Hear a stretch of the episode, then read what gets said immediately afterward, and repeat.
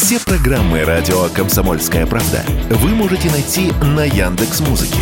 Ищите раздел вашей любимой передачи и подписывайтесь, чтобы не пропустить новый выпуск. Радио КП на Яндекс Музыке. Это удобно, просто и всегда интересно. Был бы повод.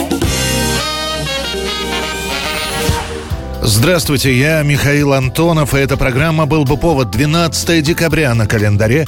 И рассказ о событиях, которые происходили в этот день, но в разные годы, ждет вас в сегодняшней передаче. 1973 год, 12 декабря. В Москве на Мосфильме обосновался японский режиссер Акира Курасава, который в этот день проводит кастинг советских актеров для своего нового фильма «Дерсу Узала». Охотник? Моя все время на охоту ходить. Другой работы нету. Акира Курасава просмотрит сразу несколько актеров на роль Арсеньева, но ни одна из проб его не удовлетворит. Предпочтение он все-таки позже отдает актеру малого театра Юрию Соломину, но о его актерских возможностях режиссер знает только со слов своих советских партнеров, а ему требовалось убедиться в них лично. Тогда в дело вмешивается гример будущего фильма. До этого он работал в том же качестве на картине «Адъютант его превосходительства», где Соломин Соломин играл главную роль. И поэтому гример предлагает посмотреть пару серий Курасаве. Ему показывают эти серии, думая, что этого вполне хватит, но Курасаве фильм настолько нравится, что он просит показать ему и остальные три. Так и будет найден исполнитель на главную роль. Я был готов, в общем, на любой эпизод, если бы он мне подходил просто.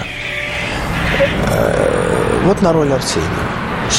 Ну, э, я лишился дара речи, потому что уже само приглашение было, конечно, уникальным явлением. Съемки Дерсоузала начнутся уже через несколько месяцев, а после своего выхода лента получит «Оскар» как лучший фильм, снятый на иностранном языке. USSR for Desu Uzala.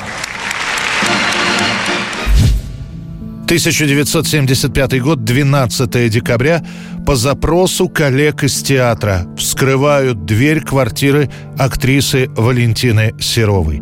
Ее найдут лежащей в коридоре с ранами на теле и с огромным синяком во всю голову. Но ведь я же вам говорил, нужно брать влево. А вы что, боитесь ноги замочить? Звезда 30-х-40-х годов, вдова погибшего летчика Анатолия Серова и бывшая супруга писателя Константина Симонова, Валентина Серова, стала забываться сразу после смерти Сталина.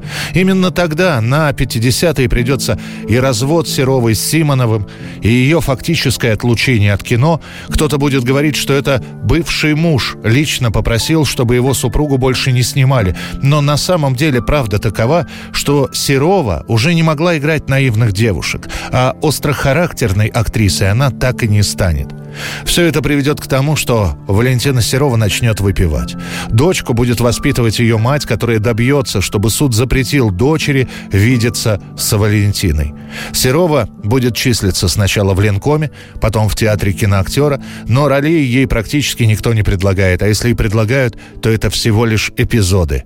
Какой он у вас милый мальчик. Я надеюсь, вы не в претензии, что он меня уже называет мамой. А меня мамашей зовет. А меня мамой. Валентину Серову увидят последний раз 10 декабря 1975 года, когда она придет в театр за своей небольшой зарплатой. После она не появится на репетиции, коллеги начнут волноваться. Спустя сутки ее и найдут в практически голой квартире, в которой был только стол и диван. Константин Симонов пришлет на похороны 58 роз. 1974 год, 12 декабря, на фоне успеха первой картины «Крестный отец», которая вышла два года назад, режиссер Фрэнсис Форд Коппола решает продолжить историю семьи Корлеоне и представляет публике вторую часть фильма, где уже показаны две истории. Становление Майкла Корлеоне в роли мафиози и начало пути его отца, Вито, которого сыграет Роберт Де Ниро. Все люди играют в свои игры. Вы играете в свою. Вы заплатите мне, потому что это в ваших интересах. Но мне нужен ваш ответ и ваши деньги завтра, к полудню.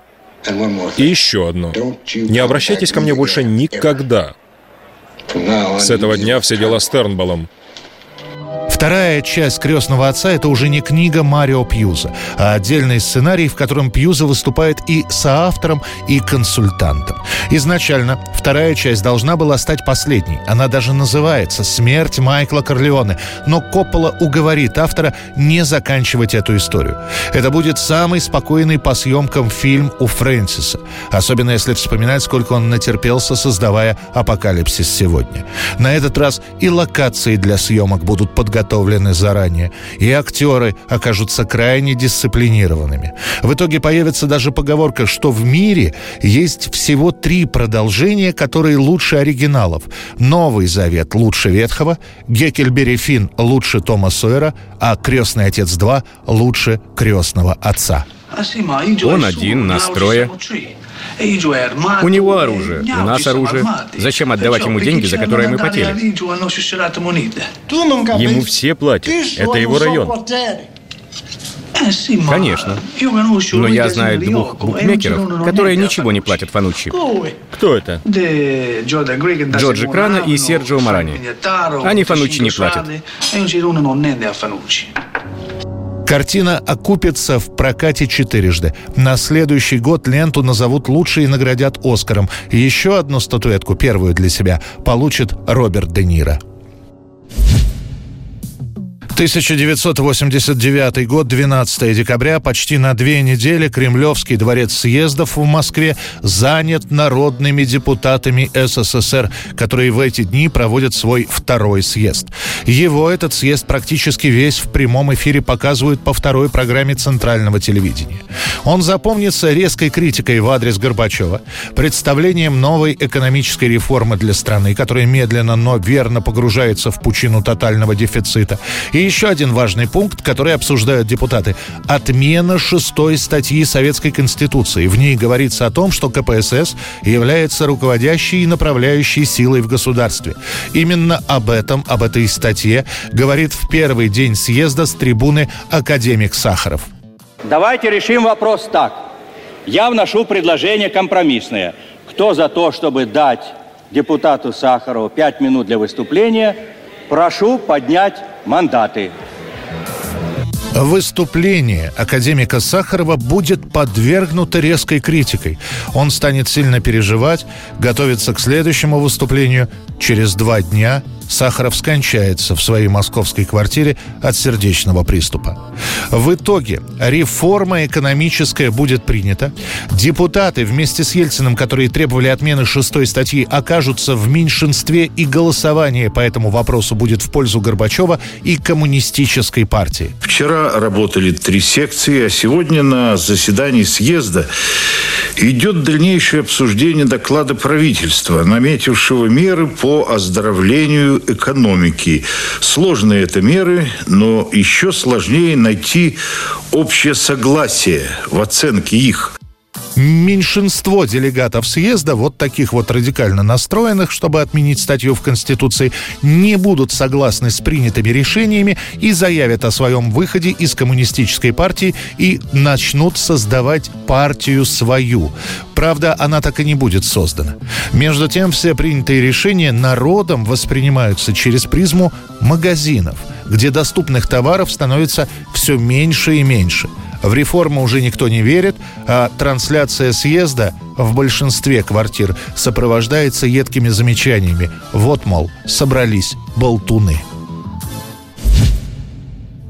1984 год, 12 декабря, совершенно неожиданно для всех канадский певец Леонард Коэн, который уже долгие годы работает на сцене, но никогда не оказывался в чартах, буквально выстреливает своим седьмым альбомом. Самое интересное, что сначала с этой пластинки начинают ставить песню «Аллилуйя». Причем звучит она, как правило, на церковных радиостанциях.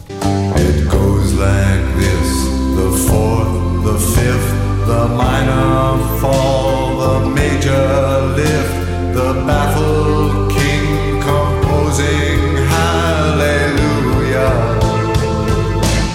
А уже на танцполах крутится еще одна песня Леонарда Коэна с этого альбома. Она звучит очень ностальгически, с такой тихой грустью, поэтому танцуют под эту мелодию не только молодые люди, но и те, кому за 50. Именно после этого малоизвестный большинству Леонард Коэн становится действительно довольно популярным и в Канаде, и в США. Это был рассказ о событиях, которые происходили в этот день, 12 декабря, но в разные годы. В студии был Михаил Антонов. Встретимся завтра. Был бы повод.